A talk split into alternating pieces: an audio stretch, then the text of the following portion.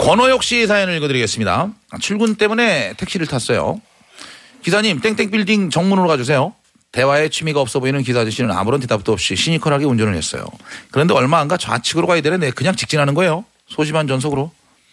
그래, 뭐, 기사님이 아는 방향이겠지. 다음 신호에서 뭐 좌회전 하시겠지. 하며 가는데 다음 신호는 또 직진하는 거예요. 저는, 어, 아, 아저씨! 라고 하자 기사님은 깜짝 놀라며, 어? 누구예요? 언제 탔어? 언제 탄 거야? 아저씨는 귀신이라도 본 것처럼 당황당해 하는데 저도 당황해서. 네, 저 손님이죠 전. 땡땡 빌딩 정문 가달라고 내가 얘기했는데 하자 아저씨가 아 죄송해요. 제가 좀 정신이 없어요. 아 나 깜짝 놀라 누구냐 저희는 웃으며 그냥 넘어갔어요. 아저씨는 앞신호에서 유턴해서 회사 정문에 내려주셨고 몇 번이나 미안하다고 사과를 하시더라고요. 그렇게 해서 한참을 걷는데 뭔가 좀 이상하더라고요. 알고 보니 저도 돈 내는 걸 깜빡하고 아저씨도 돈 받는 걸 깜빡하고 13,000원을 안 받고 가셨어요. 본의 아니게 죄송하고요. 아무래도 기사님은 택시 일이 적성에 안 맞으시는 것 같아요.